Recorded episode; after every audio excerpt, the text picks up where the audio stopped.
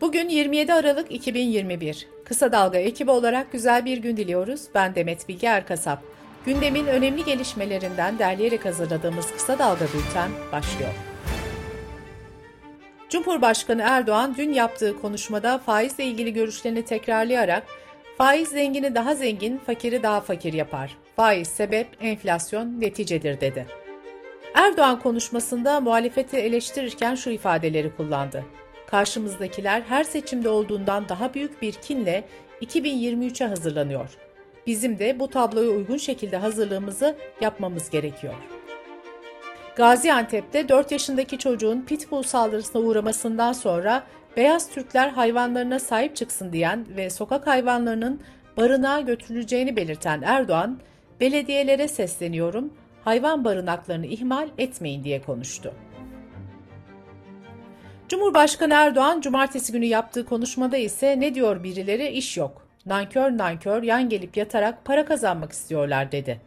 Erdoğan'a dün yanıt veren CHP Genel Başkan Yardımcısı Ali Öztunç, 20 yıldır bu millet sana oy verdi, sen millete nankör diyorsun.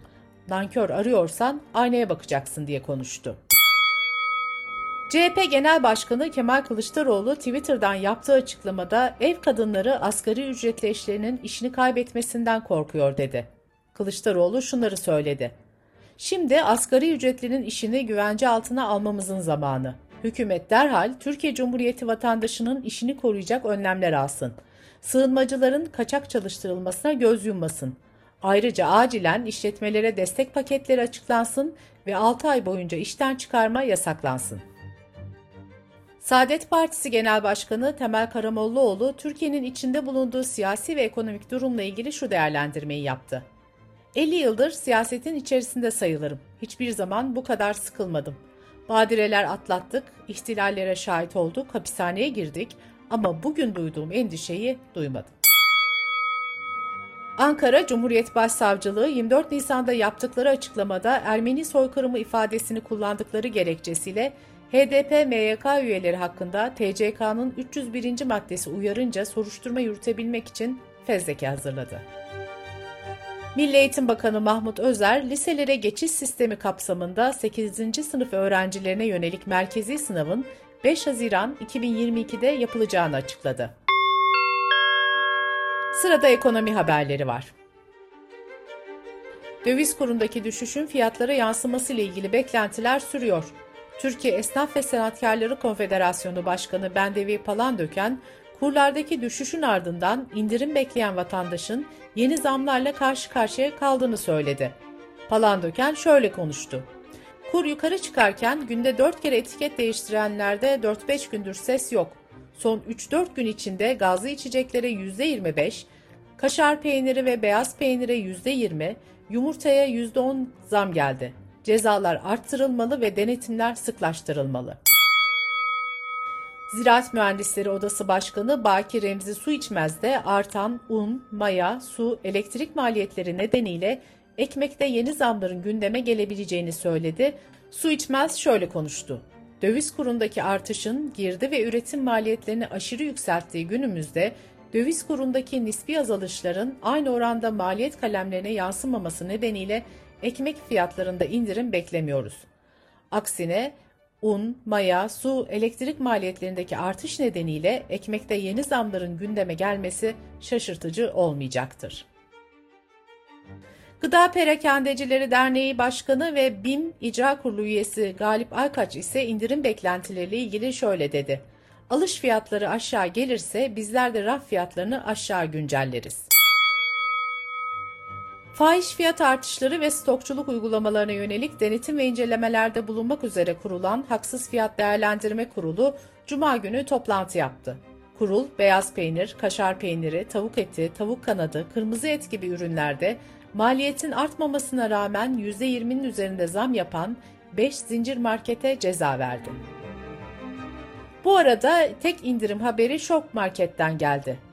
Marketin açıklamasında fiyat indirim kampanyalarına ek olarak döviz kurunun düşmesi kaynaklı temel tüketim ürünlerinde fiyat indirimi yapıldığı belirtildi.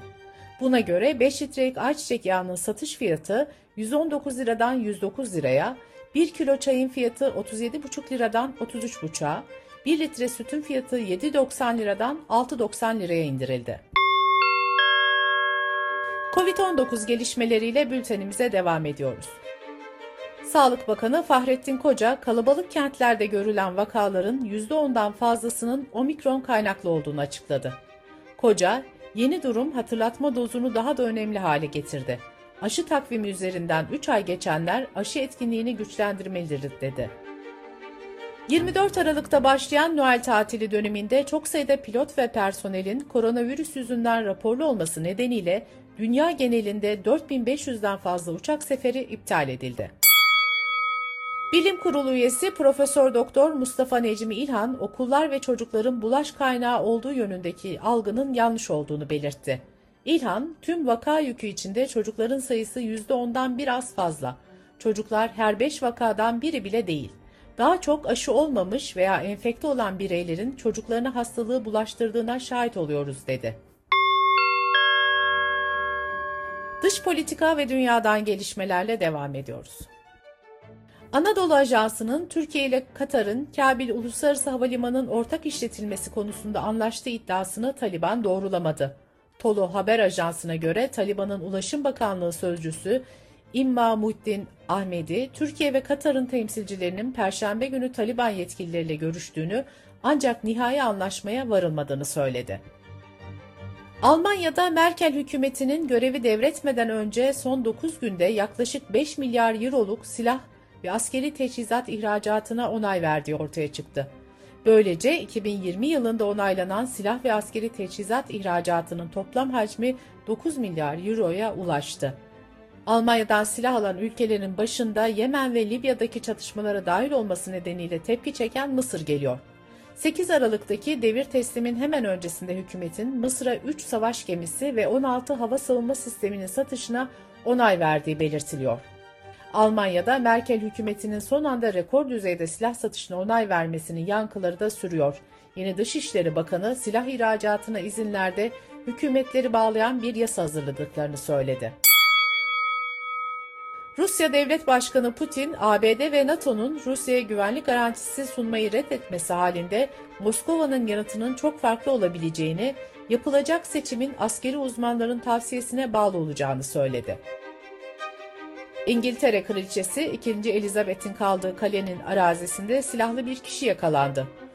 Şüphelinin saldırı silahı bulundurmak suçlamasıyla gözaltına alındığı açıklandı. İspanya'ya bağlı La Palma adasındaki volkanın 10 gündür lav püskürtmediği açıklandı. Volkanın aktif olduğu 85 gün boyunca yüzlerce ev yandı. Güney Afrikalı insan hakları savunucusu Desmond Tutu 90 yaşında hayata veda etti.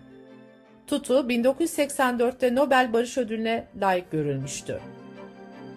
Havacılık ve uzay çalışmaları tarihinin en büyük ve en güçlü teleskobu olarak nitelenen James Webb uzaya fırlatıldı. Teleskop gezegenleri ve yıldızları izleyecek. Bültenimizi kısa dalgadan bir öneriyle bitiriyoruz. İstanbul'da Kalamış Marina'da bir çatışmada öldürülen Susurluk hükümlüsü Ziya Bandırmalıoğlu'nun geçmişi Türkiye'nin karanlık çete tarihini yansıtıyor. Ersan Atar birçok faili meçhul cinayette tetikçilik yapan Bandırmalıoğlu'nun kim olduğunu ve devlette yetişip sivilde bu işi devam ettiren çeteleri anlatıyor. Kısa Dalga.net adresimizden ve podcast platformlarından dinleyebilirsiniz. Gözünüz kulağınız bizde olsun. Kısa Dalga Medya.